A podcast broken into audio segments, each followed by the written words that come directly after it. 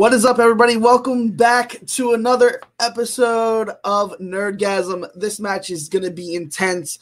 We have two competitors, one that's been fighting his way to get to this spot, and one competitor that, uh, you know, you probably know who he is when I announce his name. Uh, he's been here, he's been a champ, uh, and I'm really excited to get into this match. So let's get into it right away. Let's introduce my judges first tonight. First, besides myself, uh, we have Brooklyn Vale. Brooklyn, how are you feeling tonight? We're doing good. Uh, I believe I was a judge for Robert's last match, and I said I was going to leave for Kirk's last match. So you know it's good. I have some, I have some, some balance. I'm familiar with our argumentative styles. Absolutely, this is going to be a great match. Regardless, let's go ahead and bring in Caleb. Caleb Boatman, you are also here. How are Hi. you doing tonight? Uh, I have my finals tomorrow. My final final tomorrow. Uh, so yeah, blah, blah, blah, Ah, what a what a better way to take your mind off the finals than watching two competitor, competitors yeah. battle it out. Let's introduce our competitors real quick, and then we'll jump into us. Let's bring in Robert first. Uh, Robert Parker, you know him, you love him. How are you doing today, good sir? I'm doing lovely. I haven't uh, nerdgasmed in a number of months, so I'm excited to be back and to nerdgasm and to debate. Uh, Kirk is great. Uh, I am interested to see how our styles kind of go against each other. There are some interesting questions, some interesting picks. Uh, so yeah, let's just uh, let's roll the dice. Let's see how this goes. All right, and last but certainly not least, let's go ahead and bring in Kirk Kolkowski. Uh, Kirk, how are you doing tonight? Uh, are you excited for the match? Yeah, I'm excited. I somehow got suckered into taking Robert Parker on in a geek centric format, which is one of the classic blunders, like getting involved in the land war in Asia. But fortunately, I don't need to know all the minutiae. I don't need to know the details. I just need to be able to fight my way through it, talk my way through it. So I think I got a puncher's chance. Uh, that's absolutely true. As long as you uh, can fight your way through it with your words, uh, you know, this is going to be an intense match, but it'll be a fun match. Guys, you know how this works. This isn't your first nerdgasm. This isn't your first debate. You guys get a minute to open five minutes to uh, debate each other, and then we'll uh, and then one minute to close. Guys, you know how it is. Uh, so if you're listening, be excited. This is going to be one heck of a match, guys. You know when I come back on screen for the opening and closing, you got 10 seconds. When I come back on the screen for the first time in the five minute round, you have a minute left. I will say one minute. You have that time, and then I'll come back in at 10 seconds. Let's kick this off the right way. Go ahead and throw the judges in the background and throw Robert in the background. And I'm going to kick off with this first question. And Kirk, you are up first. Remember, when I leave the screen, as soon as you start talking, you have a minute. So, the question in the category of Bond what Bond gadget would you most want in real life?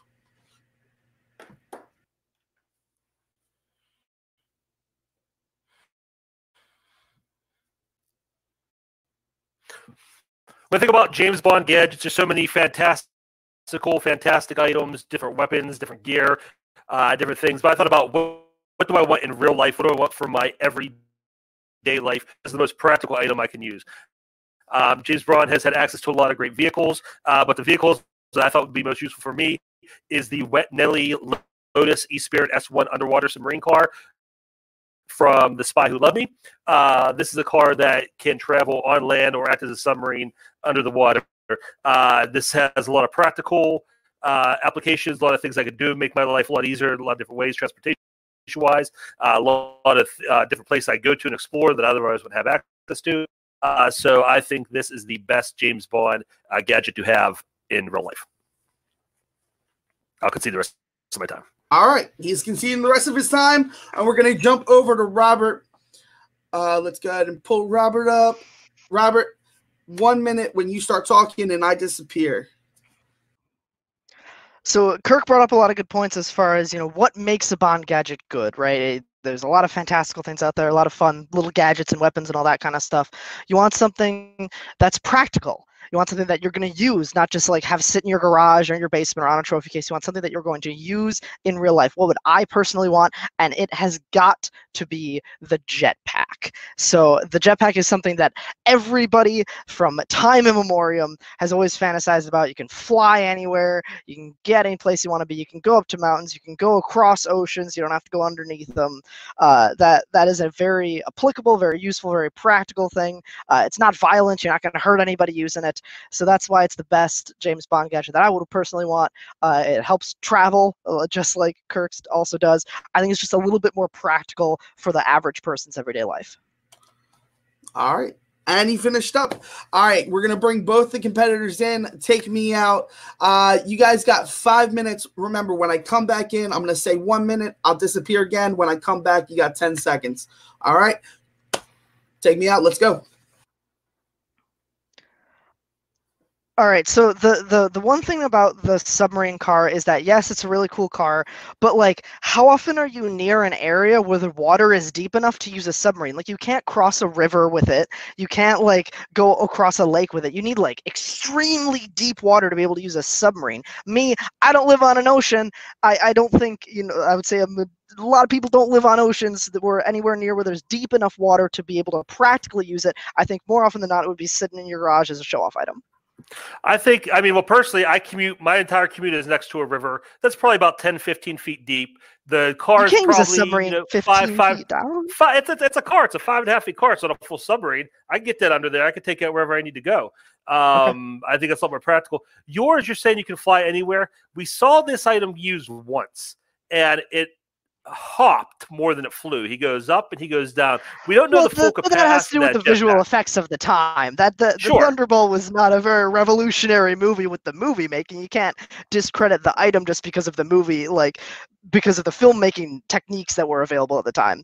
When when you think jetpack and Thunderball, you think that the jetpack. You think just the traditional jetpack. It's going to get you where you need to go. You can fly across that river instead of having to wait underneath it. You can fly across oceans. You can fly on top of mountains. It is all terrain all the time. Well, what I think about that is too. I mean, you talked about not hurting anybody on yours. That thing does not look secure. The nice thing about my car, I don't need a helmet to drive it. I mean, the thing is big. It's clunky. It doesn't look. You talk about being practical. It doesn't look really like. You know, I wouldn't take that. I wouldn't look at that thing like, oh, I'm going to fly the top of this mountain because I know that thing might hit, break down halfway through. That thing does not look or seem. And again, you're right. We only get one quick shot of it, and you're limited by the budget, whatever, in the in the filmmaking world. But we're it doesn't look like it's made for long-term travel. It looks like it's just made for those quick jumps. It's a getaway vehicle. That's it. I don't see any long-term practical use for it. Uh, long-term practical is not just for transportation, but also for show. Like you want something that is going to get you where you want to go practically, but also like you have a bunch of friends over and you like jetpack. You put that on YouTube. You can monetize your channel. You can make some. You could make some great vlog content while you're in the air on a jetpack. And I'm just saying that that's just another avenue that you could take uh, with this item. Uh, again, you're like, what happens if you run out of gas when you're in the middle of that river? Like you're going to be in trouble. You're not going to be able to refill it. You're under the water. You might be in some trouble there. What if you run out of gas or whatever powers? I don't even know what fuels your jetpack, batteries or whatever. I mean, that you could have the same pro- All problem of the there. above. My my thing is, uh, you know, you're talking about impressing your friends, impressing people. Even on the street, if I'm just driving around, I have a Lotus. I have this like beautiful sports car that I'm driving around, even if it's just even if I even I don't take it in the water. But when I want to, I, like I said, I can use it for my commute to work. I'm out of traffic. I want to go to the beach. I'm want to explore the water. If you watch my scene, compare our two scenes. Your scene is very utilitarian. He straps that heavy backpack on, puts the helmet on, jumps, takes it off, have to put it in the trunk of the car. My car is one of the most aesthetically beautiful scenes in, uh, ever in a James Bond movie. He's under the, he's in the water, he's under the beach. You know, they and they take a minute before the fight starts to actually just show you what you could see, what's the possibilities of using this vehicle. It's like a commercial for the car. It's wonderful. Sure thing. Uh, with with the the the jetpack, you know, again, times have probably changed. The jetpack technology has advanced. You know, it's like it's like a bike. First, you do training wheels with the helmet, then you take off the training wheels, then you take off the helmet. I'm sure with enough practice, you could get to a point where it isn't as clunky to use. It's not as aesthetically displeasing. I think that just comes with practice. That comes with repetition. That comes with practicality, which I think does come with time when you're using something like a jetpack. And it is a really cool car, but it's also 2020. There's lots of really cool cars. You're not like car culture is not like a really mainstream thing anymore. In Hmm. 2020, you're not going to impress somebody. I don't really think like the submarine aspect maybe, but just by showing off, hey, I have a sports car. A lot of people have sports cars. Yeah, I mean that's I mean that's but I mean that's car culture is still a huge thing. I mean it's a subculture, but still a huge thing. I mean there's been 15 Fast and Furious movies around car culture, um, making a billion dollars car each. culture anymore. Those are action movies. They they started that way, but they're not anymore. But I, I would I would say this concerning you're right. You know maybe down the road the jetpack could evolve. It could become something better than what it is. But we're talking about what device from the movie. So we can only take the mo- the device that we see in your movie in Thunderball. And like I said, that's a very clunky, very cumbersome item. And again, it'd be cool to like do that jump. But again, I don't see where else you're going with that. It, it doesn't seem to have a lot of range. Doesn't be, seem to be made for that. It was his getaway vehicle. He had on top of the roof to get away. Why did he? Why did he go a block away from the building and go into a car? If he had more range on that thing, why didn't he fly away? It'd been a lot more practical to fly away. If he could, I don't think he could. I think there was a very limited travel range on that jetpack. Oh, this I thought that was your last hand. I'm sorry. Uh, I'll, do it- I'll do it my closing. All right. Uh, so um, Kirk is going to go first on closing this out, right? No, I think I go second. you end. because I went Yeah, That's yeah. right. That's right. We went Yeah. over this. You end. Uh, so bring Robert back in. Uh, Robert is going to have one minute. Go ahead and take Kirk out and take me out. And you got All right. So uh, first off, I think that a car, especially sports car, and especially something that has to have the technology capabilities that the Wet Nellie does, I think it's going to be really energy inefficient. You're not going to get good gas mileage while you're going through a muddy river. And I think environmentalists in 2020 are going to tear that whole design apart. Whether it be just that the sports car isn't like that cool of a thing anymore. We're in a very anti-rich, like anti-wealth society right now. So maybe like being rich and showing off this really cool sports car that also goes underwater and probably kills the fish is not a great thing. With the jetpack, not only is it practical, you can probably get further than the budget and Thunderball allowed you to get, but it's also uh, it's it's cool. I'm sure it can be safe. Like I said, uh, with time you learn to take off the helmet, you learn to control it better, and also it is just so much cooler. That's all I got. All right. Bringing back Kirk in. Uh, and Kirk, once I disappear, you got a minute when you start talking.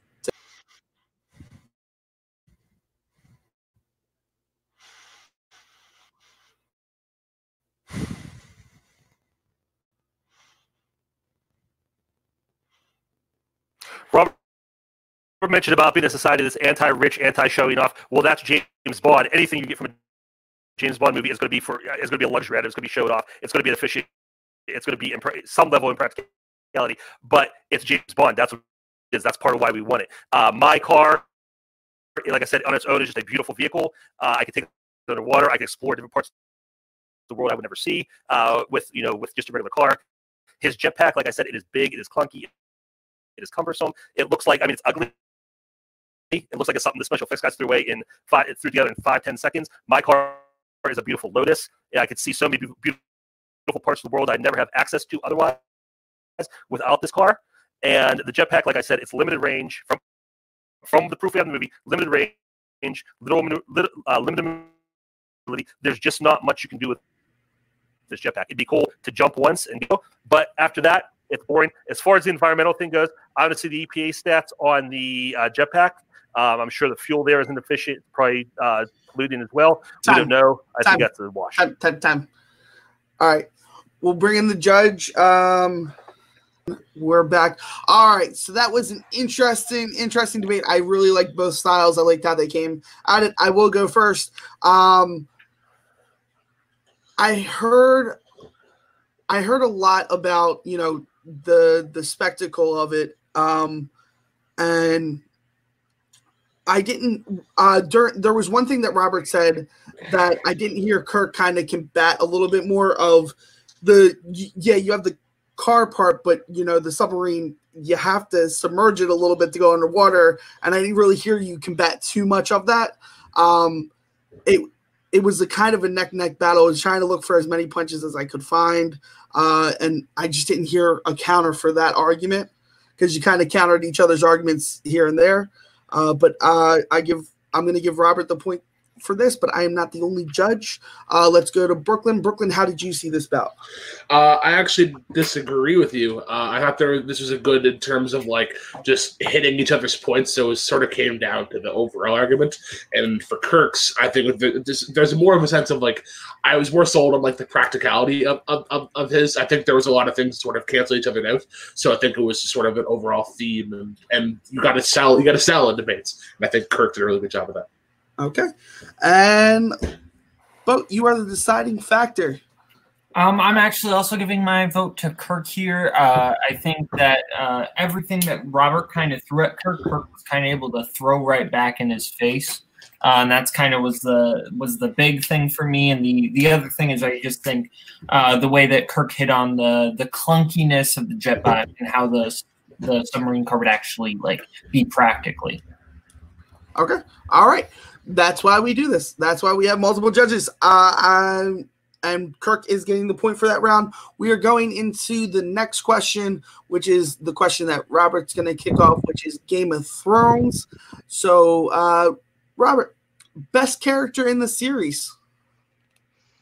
As soon as I'm out. All right, let's do this. So, Game of Thrones, according to the showrunners, George R. R. Martin, the author, a lot of the cast members, basically Game of Thrones' central theme, as stated by many, many people in the involvement of Game of Thrones, it's always been about the struggle between human good and human evil within each person. Jaime Lannister's character is the epitome of that theme and the internal conflict within people. His failure lines up perfectly with the reality of that struggle that sometimes people deep down they know what the right thing to do is, they know what they should be doing, but still they succumb to their worst instincts. They regress into who they were before. Jaime's arc from episode 1 all the way to the finale hits the nail on the head perf- and it perfectly perfectly showcases the struggle between personal growth and who somebody was born to be their destiny, you know, who who they are and sometimes you can't escape that destiny no matter how hard you try.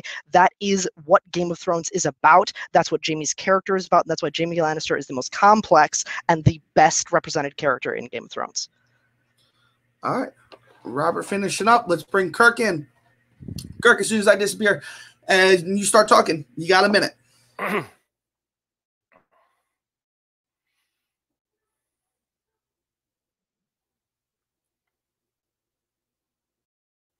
Uh, the best character I picked for Game of Thrones, I think, is the uh, most relatable character, the most likable character, the most interesting character to watch. The character that you care about the most uh, is, and I went with uh, Robert's Pick's brother. I picked Tyrion Lannister.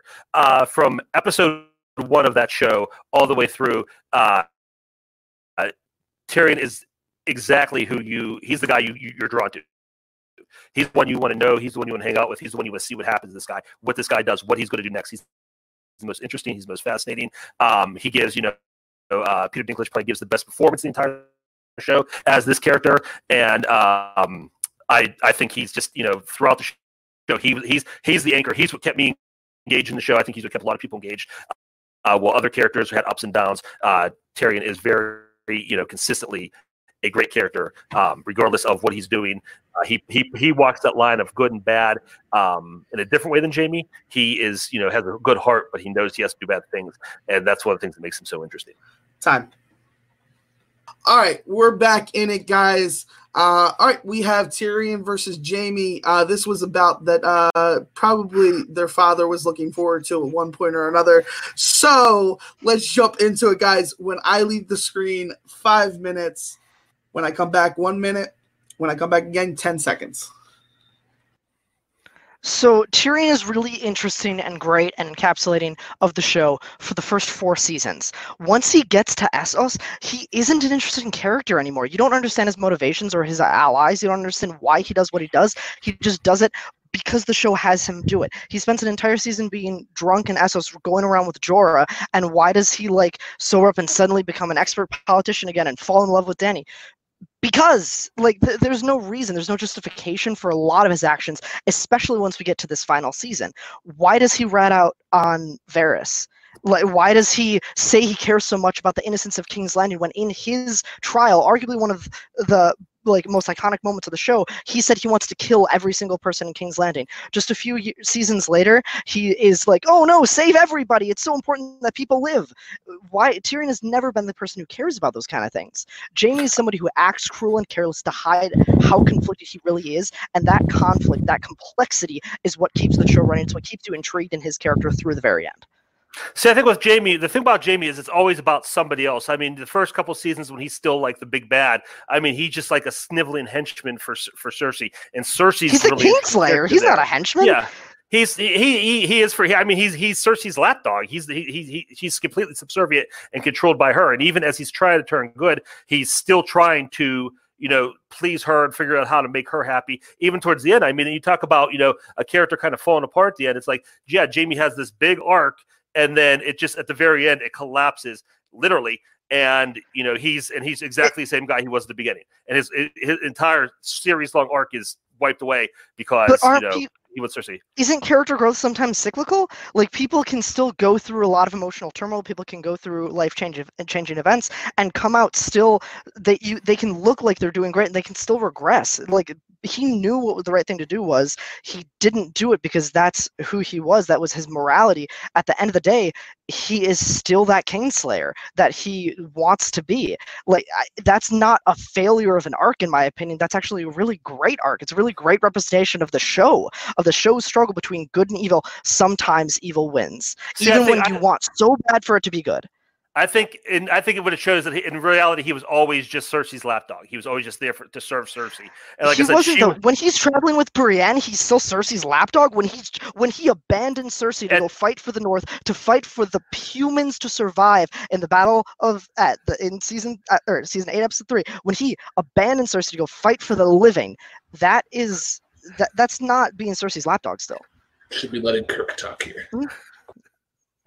Um, I would say, yeah, I th- but I mean, I- but I mean, again, it's like he, you see that he he he, ha- he has signs, but every time Cersei comes up, he melts. You know, every time he sees her again, the further away he gets, yeah, but as soon as he gets back to her, he just regresses back to what he was. Tyrion, like you were saying about him when he when he leaves King's Landing, yeah, he leaves King's Landing, he's out of his element, he learns how to deal with that, and I think one of the reasons why they kind of nerfed him in those later seasons is because he was such an overwhelming presence in those first uh, four seasons where there was really nothing he could do wrong. Everything he, he was always the smartest in the room. He always did everything right. He knew the right thing to do. They had to find a way to make that make him more vulnerable and let some of the other characters shine. So they gave him that arc where okay, I'm out of my element. I'm in a different country. I don't know what I'm doing. I don't know why I'm here or what I, I don't know what- not not why I'm here, what I'm supposed to be doing or how to act here. You know, King's Landing was his element, and he had to get back there. As far as the fact that he said, "Oh, I'm I uh you know he, I wanted to kill everybody," you know that shows again how conflicted he is. I mean, there's a lot of anger and rage inside of him because of how he was raised, how he was treated, how his family treated him. So that comes out in that rage towards King's Landing. But you see at the end where he is the true hero. And with Game of Thrones, I think the heroes are always more interesting because they're always losing. They're always getting beat down. They're the ones who are always on the defense. One minute, So I think this is one of the, I think this is one of the few shows or movies or whatever where the the heroes are more interesting. I think Tyrion is the greatest hero in Game of Thrones.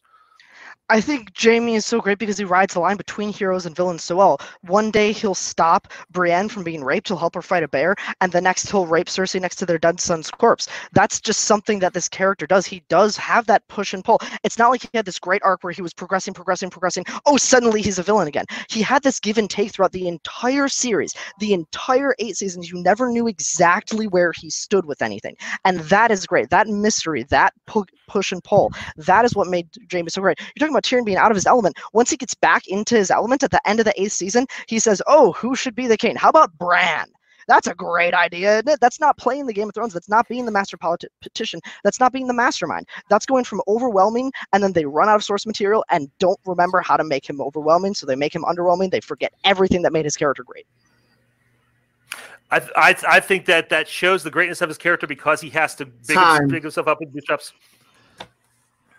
All right, we're gonna go into closing. Let's try and keep the filibustering down to a minimum, guys. Uh, when we do these, uh, when we do these five minutes, um, we'll tell you if you're going on in the private chat. Just try and keep an eye on it. Um, let's go, Kirk. You're gonna kick us off for the closing. I'm gonna stay on, and I will give you the ten when you have a minute, and then I'll give you the ten when uh, yeah, ten Perfect. seconds left.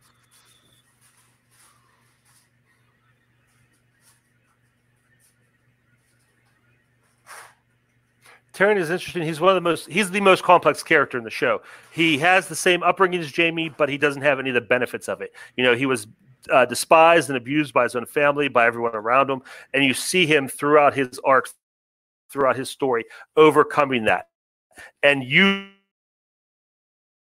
using that that to his advantage. Where Jaime was just a spoiled rich kid who fell in love with his sister and never really overcame that. You know, Tyrion made himself a better person. Jaime never really tried to. Uh, Jaime just was fine going with the flow and you know doing whatever Cersei said or whatever Brienne said or whoever. You know, he never took charge. Tyrion took charge. He did it from behind the scenes, but he was, you know, he was the mastermind. He was, he was the one that knew what was going on. Um, you know, he got you know, there's some confusion towards the end. Again, that was, you know, was it writing, whatever, was it lack of source material, who knows? But Tyrion was the anchor of the show. At the end of the day, he was the guy you cared about. He's the one you wanted to see. Um, so that's why he's most interesting our best character. All right, time. Uh, let's bring Robert in. Robert, closing this out. You got a minute on the clock. And uh, when I leave, I'll be back. Again, Tyrion was interesting for the first half of the series, and then he stopped being interesting. You want to talk about subservience? He became the yes man for Jon and Tyrion, and that's it. That was, or excuse me, Jon and Dany. That was his entire arc for the last half of the series. How can you say that's the best character of the series? And you want to talk about Jaime never actually trying to do good? Of course he does good. Once again, he abandons Cersei. His love rides off to the north to protect the humans. He spends time with Bran. He falls in love with, with Bran. He knights Bran. He is trying so hard to do good, yet his who who he is deep down down, that just keeps bringing him back to that darkness. That's complexity. That's the point of the story is that constant struggle between good and bad. You never get a struggle with Tyrion. You always know, oh, I kind of like him. He's funny. He's kind of quippy. And then he stops being all of those things. That's unforgivable. Jaime is entertaining throughout. The performance by Nikolaj Coster-Waldau is incredible. You in, you get so much intrigue into why he tries to convince people that he's this big buff macho kingslayer, eh, but suddenly, you know, deep down he actually really wants to go to he wants to break that bond with Cersei, but he just can't because it's in his nature. He's trying to break his nature, and he just can't. And that's realistic. Time. All right, let's bring the judges back in and everybody else back in. All right, I kicked off the first question. I'm going to go over to Brooklyn to kick us off with our second question. Brooklyn, where did you see this? Uh, where did you see this match? I, I have given my point to Robert. Um, I think Robert just he's this is like one of the ones that he's super passionate about outside of like regular fandom movies, um, and I think that just sort of comes off comes off comes off in the question. I think there were some things that I wanted to hear from Kirk in the closing, and they just it, they were sort of like re, just sort of redundant, and it didn't really they didn't really tackle the things that I wanted to hear from the freeform. Uh, so Robert, yeah, gets with me. All right, but where did you see this going? Uh, I'm also leaning towards Robert on this one. Uh, I just think he he made more points that sounded uh, more hard hitting. Uh, the thing about being a lapdog, I think, was kind of the point that tipped me over the edge. All right, and I actually am going to go Robert as well. I think there was a lot a lot more hits on Robert's end uh, with uh, the character overall as a character. Why it's so important to be a, this kind of character of Game of Thrones. Um, all right, going into question three, guys, and uh, Kirk, you are starting this question off, so I'll stay in with you again. All right, so we're gonna go into this. Uh, go ahead and take Robert off. Question three comes from the MCU. Uh, besides the Avengers movies, what is the best MCU sequel? Kirk, you got a minute on the board when you start talking.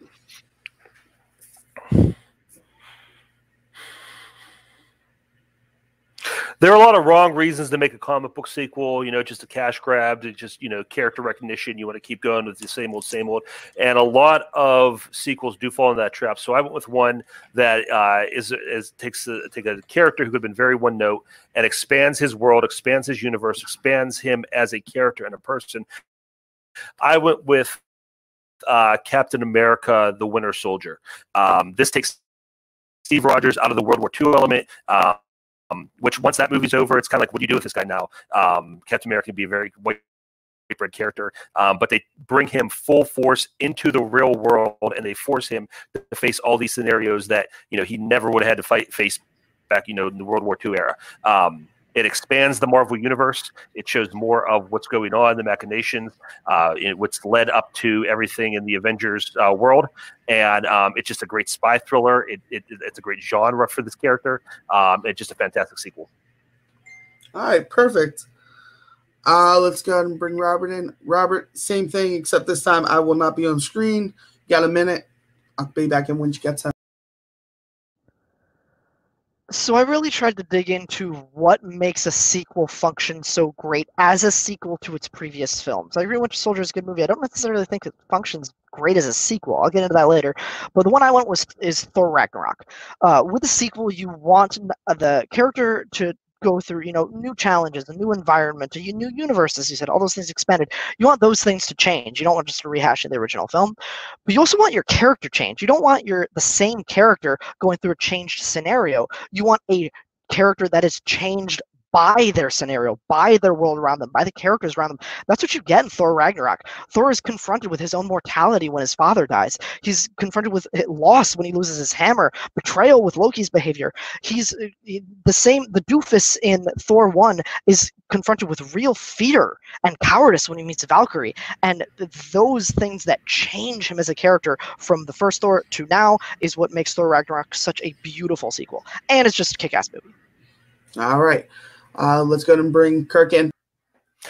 Okay, I'm going to take issue with the idea that Captain America has not changed in his movie. I mean, this situation fundamentally changed that character. Takes him from a white bread 1940s hero who thinks America is great and the government is great and it's out to help people, and he finds out the reality of it's not, and that changes his character as a hero, as as, as a person um, the situation changes and the character totally changes. I'd say way more than Thor does. And the thing is, my character changes for the better and makes him more interesting. Your character in this movie is like comic relief. He's a joke.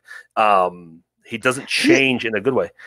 He absolutely does change in a good way. You see him become more adult. At this, uh, you know, he's a doofus in the first Thor, and by the end of this movie, he has grown into a full-fledged leader. He is the ready to be the king of Asgard now. That is that is a moral change that has happened over the course of the last few movies, and especially in this movie when he's faced with like real things, with reality. No pun on the reality that happens in Thor: The Dark World. Uh, but he he's faced with his father's death. He's faced with losing the hammer. He's faced with real loss, and that grounds him. Yes, he's a little bit more jokey because it's written by Taika Waititi, but as a character, he's much more grounded in this movie. That he, you know, he's not head in the clouds, doofus hero anymore. He really is the king of Asgard in this movie. As for Captain America changing, I would argue that he didn't. He stopped trusting government when they made him be a roadside attraction. Like he never liked being in the army really? He i mean he liked uh, being with the the um, the howling commandos but he never liked tommy lee jones's character. He never really trusted like he trusted america as a symbol but he didn't really trust the people who ran it necessarily. I would say he trusted i mean he didn't like be, he didn't like being the symbol because he wanted to be on the front lines of this whole thing. He wanted to be he wanted to be sacrificing himself. He wanted to be taking the danger away from other people. He didn't want to be in a cushy job putting on a show. He wanted to be seeing the action he, but he believed in the cause, and he thought the cause was right, and the cause was always right. Um, real quick, I'm going to go back to Thor being a doofus. He is a doofus in the first movie. Um, he's a doofus in Ragnarok. The only difference is he's surrounded by a bunch of other doofuses because this is like a comedy show. That's I mean they take because I mean the first two Thor movies weren't great. I think they were like, well, what do we do? How do we what do we do with another Thor movie? Well, Guardians Galaxy was funny, people like that. So let's let's just do that. Let's rip off that exa- entire tone, that entire world, the entire pocket of the universe, and do kind of the same thing, but with we'll plug Thor into it he makes jokes, but that doesn't make his character a doofus. Like he's still an intelligent character. He still is smart enough to get Valkyrie back in the fold. He's still smart enough to work with uh, to not trust Loki again. He's still smart enough to get his way off of Sakaar with the help of Valkyrie. Like he, he's not a dumb character anymore. He makes jokes, but that doesn't make him a doofus. As for Captain America, the the character that rides out uh, to save Bucky is the same character that's still trying to save Bucky at the end of Winter Soldier. Granted, it's a completely different backdrop, it's a completely different universe. Like you said, those things have expanded, but the character, the heart of the character, believing in freedom, in peace, in the right to choose, in America, believing in those those kind of foundations of his personality, those don't change by his scenarios. If you would oh, pick Civil War, maybe he's changed by the end of Civil War, but by the end of this movie, he is still that person. Absolutely, his his values don't change. That's the great thing about. I mean, he's a, he's a, he's a grounded character. His values don't change, but his understanding of how the rest of the world responds to those values now he has to apply those values to the real world. That definitely changes. He, he matures he grows up and yeah he's still the same guy going after bucky because bucky is his anchor. Bucky is the character that carries him through all this. He's the one constant. When he sees the world changing oh bucky's still here. That's something i can cling to. Uh, going back to thor good I was just gonna say, as far as the, he he he doesn't change that much though, because you, you say he grows up, but he still goes on to, like trust government just as much. He trusts uh, or, um, Martin Freeman. Yeah, he trusts Martin Freeman as a character. He he still works with them. He still cooperates. Like he he may be still going after Bucky, but what I'm saying is his his morals and his values are definitely still aligned with the things that civil civil war doesn't happen without Winter Soldier because he doesn't learn that mis that fundamental mistrust for government Winter Soldier, not Civil War. That he does. Yeah, but I'm saying that that that lack of trust comes from my movie. That change of the character we're talking about. Let's talk real quick about the quality of the movie. Like I said, your movie is a joke, and it's like all the good moments get stepped on. I mean, Asgard gets destroyed at the end of that movie, and it's just stepped on completely by a by a joke.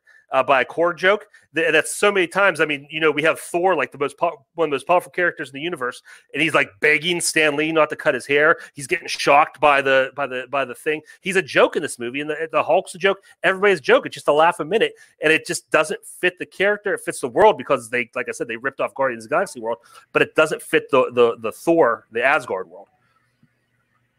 But that's also why they destroyed Asgard, and that's what that destroying of Asgard is what changed Thor as a character, made him ready to Time. rule people. All right, so we're gonna keep uh, we're gonna keep Robert in here, take Kirk out. Uh, Robert, you know how it goes. Close this out. You got a minute on the board when I disappear and you start talking. The changing of the Thor character into making it a little bit more of a joke universe was such a good thing because they had hit such a stalemate after Thor: The Dark World. Uh, that I don't think that's a that, that's not a dig on the quality of the film. I think it's widely accepted that Thor Ragnarok is an excellent movie. Just because it's funny doesn't mean it doesn't fit the tone that you want Thor to be. Because Thor has evolved, so has the tone of the films.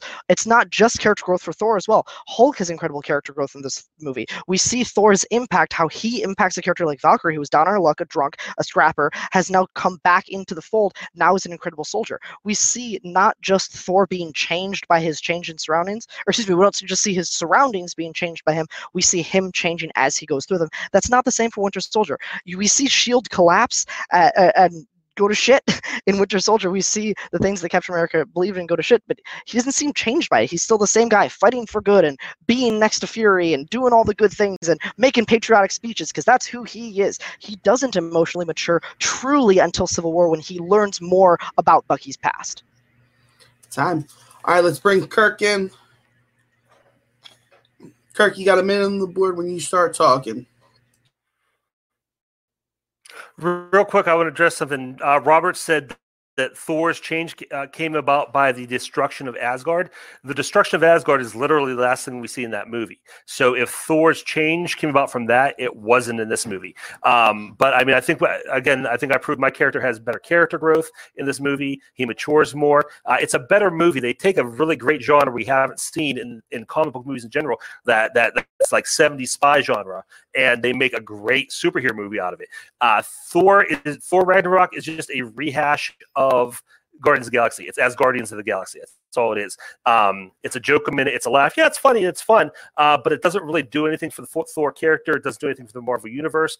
Uh, my movie, like I said, it progresses the character in a very positive, very strong way. It progress, progresses the Marvel universe in a very strong way. It's the perfect sequel for for MCU movie. Um, it's everything of MCU movie should uh, sequel should be, and it accomplishes so much in a in a great way for the character, uh, for the movie itself, Time. and for the universe. All right, let's bring the judges in. All right, but you're kicking this one off. Uh, where did you see this argument going? Yeah, uh, I'm giving it to Kirk. I think um, you know it kind of got bogged down a little bit into what had more character growth, uh, but Kirk kind of focused it back on the movie, and I think that helped his argument a little bit more. Um, and I, but I do think when they did get down to the character, I think Kirk had the better, better argument there too. To quote Cody, "Make you fight my fight." Uh, so I'm going to give the point to Kirk on this one. All right. Uh, next up is me. Uh, I actually, uh, I agree with Boat. I think uh, Kirk fought an overall well-rounded argument, uh, not just about why, you know, his character was really great in this. Uh, Robert, you saved the Hulk, uh, and the Hawk, you know, who is another main part of this t- towards the closing part of the argument. If you would have brought that in and showed the character growth between all three characters, I think that would have maybe made it a little bit better of an argument.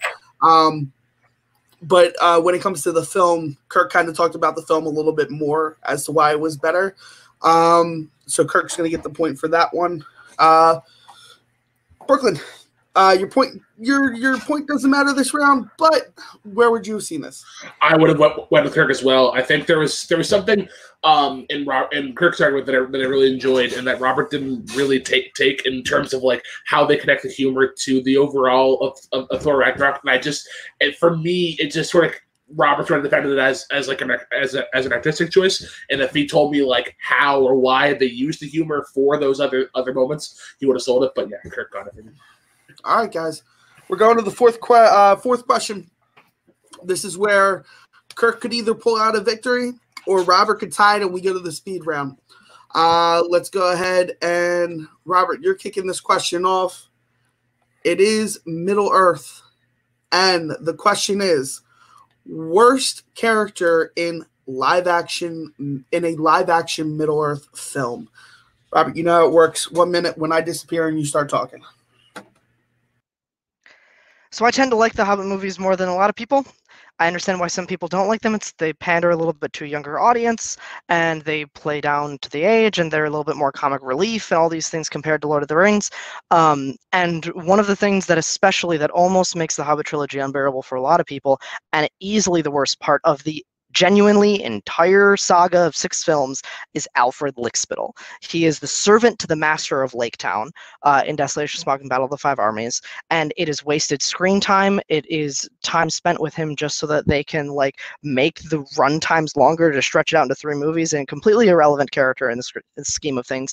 It's like if Peter Pettigrew and Grima Wormtongue had a baby that was worse.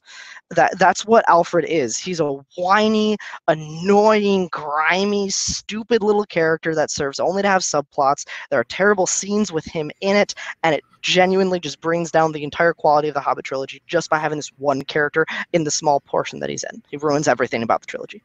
And time. All right, let's bring Kirk in.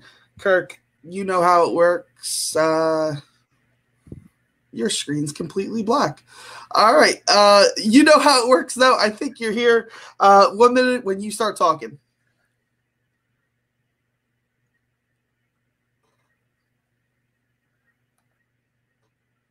Oh, uh, we're gonna time. Uh, did he completely disappear? He yeah Mhm. yeah. Do you want to see him here? Oh, there he is. Well, there he is. There you go. All right. I've never had issues before. I don't know why it's happening now. I don't know why it's happened either. I've never seen you have issues like this before either. Uh, and we went on live, live, live. Uh, I know, right? long ones. So we're gonna go five, four, three, two, one. All right, Kirk. You know how it rolls. One minute on the clock when you start talking. When we're talking about a worse character, I want to talk about the character that is most detrimental to the story, to the movie, to the franchise, what have you. Um, so I picked a character from the Middle Earth movies that matter, uh, from the Middle Earth movies that people like. Um, I went with a character from Lord of the Rings, and I went with kind of a dark horse choice, maybe not somebody to think of, but the person I picked was Gimli. Um, I picked Gimli because he is an anchor on the Fellowship. Uh, he slows them down. Uh, he's a very you know he's a complainer he's a whiner uh, he doesn't do anything he's a good fighter and that's it. Other than that personality wise uh, chemistry wise he's just a wet blanket on the entire thing. Uh, he's he responsible for some of the worst humor and some of the worst jokes and some of the worst like lighthearted moments in the trilogy. Um, and he's a he and he causes real trouble for the uh, fellowship as well and um, really brings them down a peg. So uh, i'm going to say gimli from lord of the rings. All right. Perfect. Guys, you know how it works. This is the fourth question. This is where the battle really happens. You guys got five minutes on the clock. I'll be back in at the minute mark. I have to say, Elfried is a perfect Robert Parker for this answer, or for this question, because nobody but you is going to know who this character is. He's such an obscure character. He's such a, like you said, he's like he's not important. Um, so that's why I, I, I didn't say he's not important. He's very important. He's de- he's important to the plot of the film. But I'm saying this such such a minor character. How he could be the worst when he really, like I said, I, I had to go back and look up who he even was. Just because they're unimportant to the grand scheme of things doesn't mean that they're not bad. You ask who the worst Beatle is, just because somebody's going to say so, like one of the Beatles who is less recognized doesn't mean that they're not bad. Uh, maybe that's a bad analogy, but wh- what I'm saying is memorable and important doesn't mean that they don't count as being bad. If you wanted to go for a complaining, whiny member of the Fellowship who's a wet blanket on the entire thing and causes real trouble for them and slows them down, should have gone with Pippin, my guy. That that's just facts. But the reason Pippin has an arc, Pippin becomes something. Gimli's the same guy So the whole way through. No, he's not. Absolutely, is not. Gimli actually is one of the best arcs of the entire trilogy. If you're talking trilogy, Lord of the Rings, yes, he he, gets is. a little Because less you know racist. Is that his? Is that his arc? No, just uh, his first few lines in Fellowship. well, Some of his first lines: "I'll die before I see the ring in the hands of an elf," and "Never trust an elf." Yes, he's pretty racist at the start of the film. That's also a really interesting look into dwarves as a whole and their entire culture. Different story. My point is. By the end of the move, by the end of the trilogy, he's ready to die side by side with a friend who happens to be an elf. That is character growth. Just because it's a fantasy story that you know less racism and classism doesn't mean it's not character growth. Plus, that relationship that is built with Legolas and Gimli is one of the most uh, intriguing and growing and interesting relationships to see Bud on screen. For me, it's one of the most that that relationship. Like I said, it sucks me out of the movie. So it's like the parts where they're counting their their kills that gets so tired so fast. They drag it over movies. The the dwarf tossing joke is like the worst single moment Lord of the Rings, um, and that's that's Wow, a Gimli moment. a Like I, I hate that. Like I it just it, it's just because like oh dwarf tossing that's something that happened in mid Middle Earth times. Um, the one thing I want to say about yours is you said that Elfried is wasted screen time. I would say the entire time. First of all, there's so many problems with the Hobbit movies. You want to pick out this one guy, that's fine. But wasted screen time, yeah, when he's on screen, it's wasted because that whole situation, the whole thing with the bard, the whole thing at that lake town or whatever, that's all wasted screen time. It's all filler.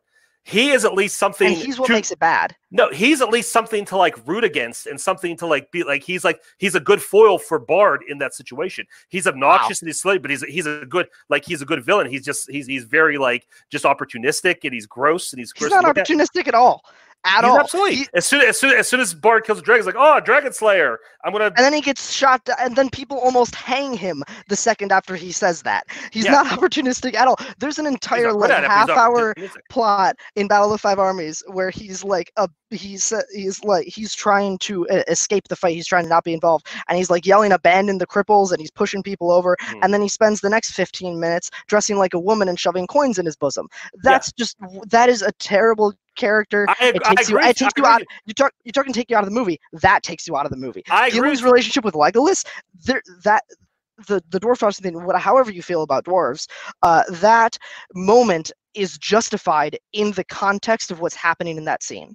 I would say though that you're. I, agree though. You're saying that uh, he's a that El- Alfred's just a waste of time. But yeah, at least he's getting giving you something roosting at the time. That whole Lake Town part of the Hobbit could be taken out. That that's just pointless. Who cares about it? It's just filler. Again, taking a 200 page book and making uh, nine hours worth of movies out of it. That's part of this problem. He at least fixes. Like I said, it's like, oh, here's an interesting bad guy that I really hate and I want to see bad things happen to, and something ba- does bad happen to him. He has. Probably the best death One in minute, the guys. entire saga. The entire Ooh, but that's Rings not in the theatrical version of the film. That's only in the extended cut, and we can't argue But- about that. That's only he doesn't die in the theatrical cut of the film. Is theatrical cut not? I, I'll argue that, it, that that that is arguable. We're talking TV. I think we could talk uh, uh, uh, extended Ooh, I, cut. I'll go to the judges for ruling on that one, but that you, you gotta strike strike that from the record until we get a ruling because that's not. But again, movie. but again, he, yeah, the Hobbit movies are bad. I mean, he is something that makes the Hobbit movies bad. One of three or four dozen things. If you were going to ask me, having not seen the Hobbit movies in a while, what are ten things that were bad about the Hobbit movies. This guy wouldn't even be on my radar. It's This- not about if you've seen them recently, though. You, you're, you're saying this because you don't like them. You're saying the Lake Town stuff is annoying because you don't like it and because you haven't seen the Hobbit movies in a while. What's more powerful than somebody rooting against is somebody to root for? You have Bard in that scenario. You don't need somebody to root against. You have the Master of a Lake. Town to root against. You, you. That's the Master of Lake Town. You don't need Alfred there to feed the Master goat nuts. You don't need that. One time. All right. Uh, sidebar. Let's kick this off. Kirk, minute when you start talking.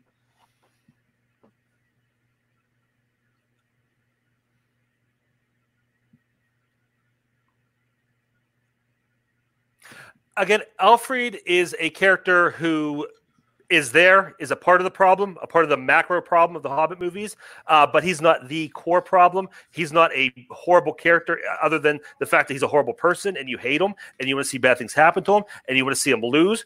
But that's a villain. He's a good villain because you hate him so much, you feel so much disgust when he's on screen. That's what it doesn't make him a bad character. Um, and again, the Hobbit movies are so littered and filled with characters to say, point out this one, this guy's the problem. He's the reason these movies don't work. Is ridiculous because there's so many reasons these movies don't work. I picked a character from the great uh, Lord of the Rings trilogy, the Great Middle Earth trilogy, a character who bogs the, the Fellowship down, who is a source of of, of bad bad humor, uh, off tone humor. He is just he's he drags down the Fellowship. He makes bad decisions for them. He ha- he puts them in bad situations. Uh, he is just a bane on that. Again, he is bad because he he is a black mark on the good movies. All right. Let's bring Robert back in for his closing. Robert, when I disappear, I'll be back in for the 10 second countdown, and you're good to go.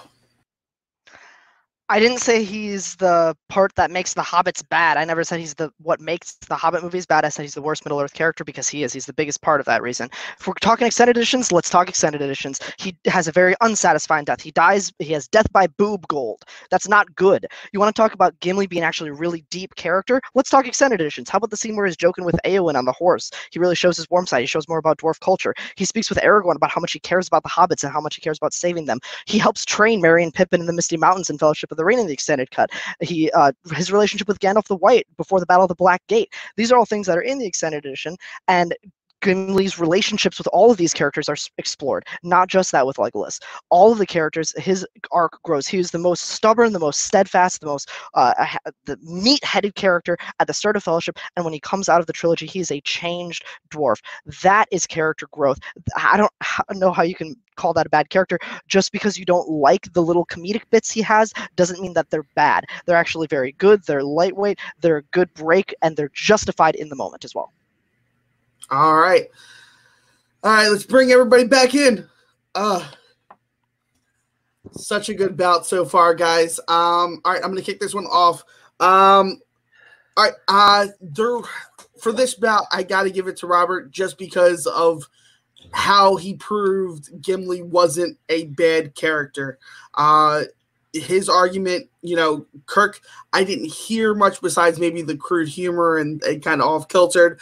But then when you were able to bring in the extended edition, he showed you exactly how broad and how much of a character arc this character gets. And he also hit on the fact is why his character has such an unsatisfying conclusion. Um, and why it's just a terrible character in general. Uh, I know that you tried to bout back, but I uh, definitely, I definitely think uh, he kind of won this one. Uh, Robert, you got the point there. Brooklyn, where did you see this bout? Uh, yeah, I would have agreed. I think uh, in terms of like worst character, there's always two uh, avenues of, of thought process you can go with it. You can go with like the choices that they actually make in the movies, or you can do, or you can do it where it's like, well, this person like like they're just they're just they're worse, they're horrible, they're awful. Um, and I think both avenues were explored, and I think Robert did a really really good job. Um, I think I think the whole thing of like adding in extended edition stuff was just like adding like adding icing on, on onto the onto the cake for him because we'll let you know how well he is with, with, with Middle Earth. Um, so yeah, would have given him the point. All right, and Boat, uh, Robert does get the point this round, but Boat, where would have you s- gone with this match? I also would have gone to Robert. Uh, I think just uh, the overall thing with uh, Gimli and kind of the defense of that is really what brought me on Robert. I think Robert had really good defense in the game. Absolutely. All right, guys, you know what this means. It is all tied up. We are going into the speed round. This is going to be fun.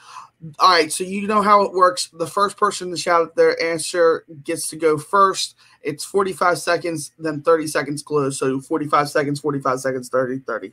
All right, guys, listen up. First person I hear, first person the judges here, we'll make the we'll make the call there. Uh, in the speed round category of Star Wars, what Sith Lord is best suited for a spinoff? Hmm.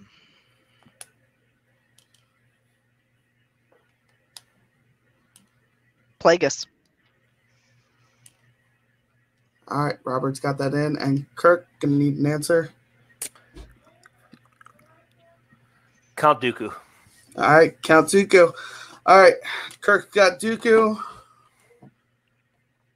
and uh, Robert's got Plagueis.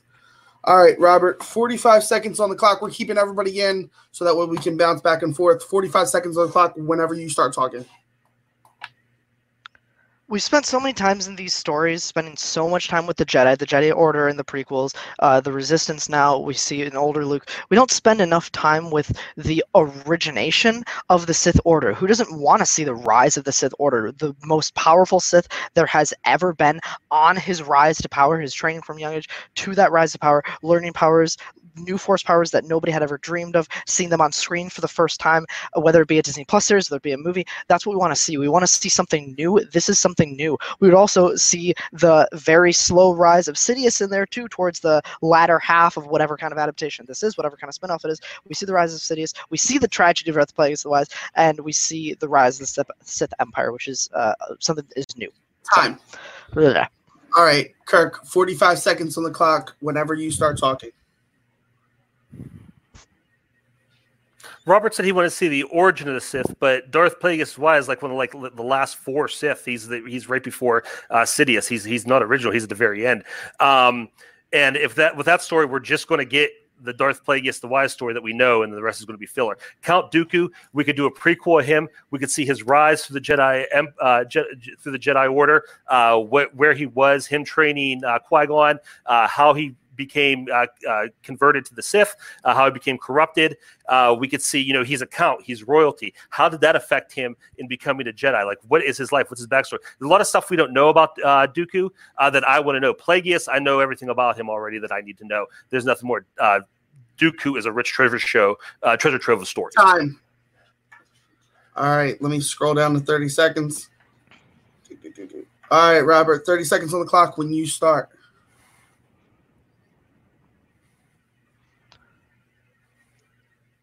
You mentioned that he's a treasure trove. I really don't think that's true. We know every single beat that's going to be in that story. He was trained by Yoda. He trained Qui Gon. He was corrupted. He betrayed the Jedi. Attack of the Clones happened. Revenge of the Sith happened, and also all the stuff in Clone Wars. We know every single beat on that character journey. We know where Plagueis ends up. We don't know how he got there. That's the interesting part. That's what we need to dig into. We need to get into his allies, his enemies at that time.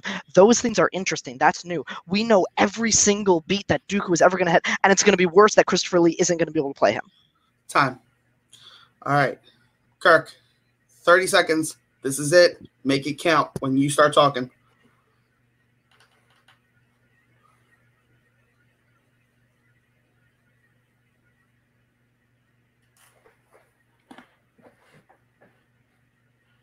We don't know every beat for Dooku. We know everything that we know Plagueis. We know who he ends up. We know he's trained by Yoda, and we know he trains Qui Gon. That's all we know. Otherwise, he's a fascinating character. He was one. Of, he he was he he was friends with Qui Gon. He was friends with Yoda. Like I said, he has so much backstory. Um, Plagueis is just he's going to be the same. We've seen the stories of the the Sith. They're all the same. They're good. They fall. It's all the same. Dooku is a new story, a new kind of character that we've never seen. We see that end point of the Jedi Order that we haven't seen yet. Time. All right, let's bring the judges in. This was a speed round, guys. Brooklyn, you're kicking us off. Where That was a see- tough question. I just want to just real Yeah. quick. That was a tough question. Yeah. That was a good. I think for me, it ultimately came down to like the closing arguments and essentially like what what points did you want to tackle um in in your in your competitor's rebuttal and i think robert gets the point for me in terms of like i just didn't hear a lot from kirk in terms of like taking robert's rebuttal and really and really wrapping it into his own argument and really and really capturing some of his points. Uh, so it's just in terms of in terms of just a lack of defense success. I would say I would give it to Robert. All right, Boat, where'd you see this? Uh, you see, I, I would actually disagree with Brooklyn respectfully. Uh, I would give it to Kirk.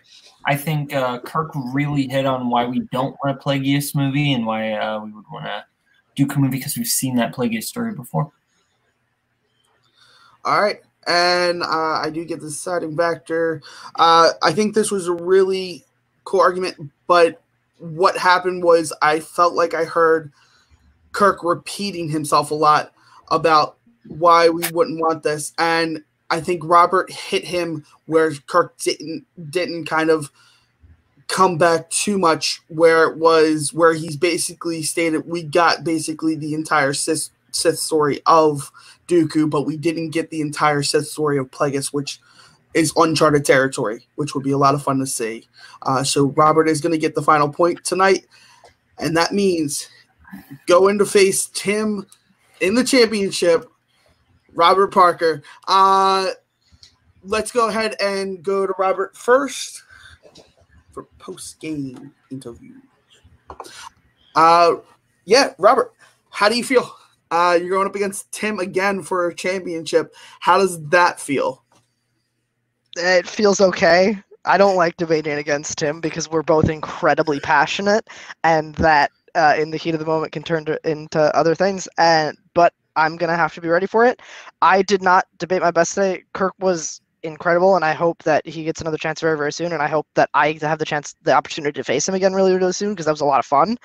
Uh, I definitely deserved to lose the James Bond round. I did not d- debate well at all in that round. Uh, so I wasn't my absolute sharpest, which I think I need to be to beat Tim because he's great.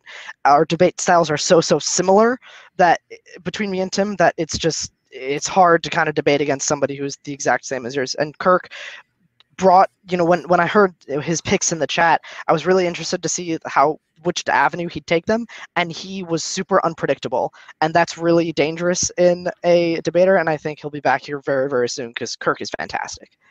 Absolutely, I agree with you 100%. I think Kirk uh, brings something a little different to each match. Uh, don't count your sound out. I think you did a really good job tonight. I mean, the categories that were yours, you kind of owned completely, and I think you just kind of like edged out the speed round a little bit. So that's what happens there. Sometimes you you edge out another player, and sometimes they edge out you. But uh, tonight you were the victor. Uh, congratulations! I'm excited to see you. you. and Tim uh, face off, and uh, let's go ahead and talk to Kirk real quick. Kirk, tonight was not your night, but man, you, the rounds that were yours, you were on fire. Yeah. Uh, and you did a really good job tonight debating. I know this is probably not where you wanted to see your your little bit of a run end, but next uh, next season for us, I mean, it's going to be a whole nother ball game. We got some new players coming in. Uh, are you excited to compete again? You know, next uh, next go around. Oh, absolutely. Um, I'll say first, Robert did great. Um, Robert's amazing, um, and it's you know, like I said, I was at the beginning, uh, going up again against him in anything geek or fandom related is is crazy. Um, to go to the tiebreaker in the speed round, um, I'm I'm very proud of that. Uh, but yeah, I am excited to be uh, moving forward. Uh, the uh, I'm excited for the changes coming. You know, you can probably tell there's some uh, categories that I'm not super passionate about. I'm excited to say expand a little bit. Um, but yeah, as far as this match goes, um, full disclosure, I misunderstood the Middle Earth question. I thought we were only doing Lord of the Rings characters. Uh, I would not have picked Gimli if we had if I knew the rest of that world was open. Um, but I'm proud of how I was able to at least make some semblance of that because that was uh, completely uphill battle. Absolutely. Uh, and I, then and then in the speed round, I wish I had that last 30 seconds back. You know, it's one of those things where after you're done talking, you think of four or five things you could have added. Uh, but like I said, Robert did great. He deserves the win. Um, and you know, I'm excited to see uh, what him and Tim do in their match. Absolutely, it's going to be a great match. Uh, Kirk, keep your head up. This was an incredible match, uh, regardless of how the outcome is. It definitely doesn't show the style of the debater that you are, and it's it's incredible to watch. Uh, let's go ahead and bring in uh, our uh, our judges tonight. Brooklyn, uh, this match. It's incredible, right? This was great.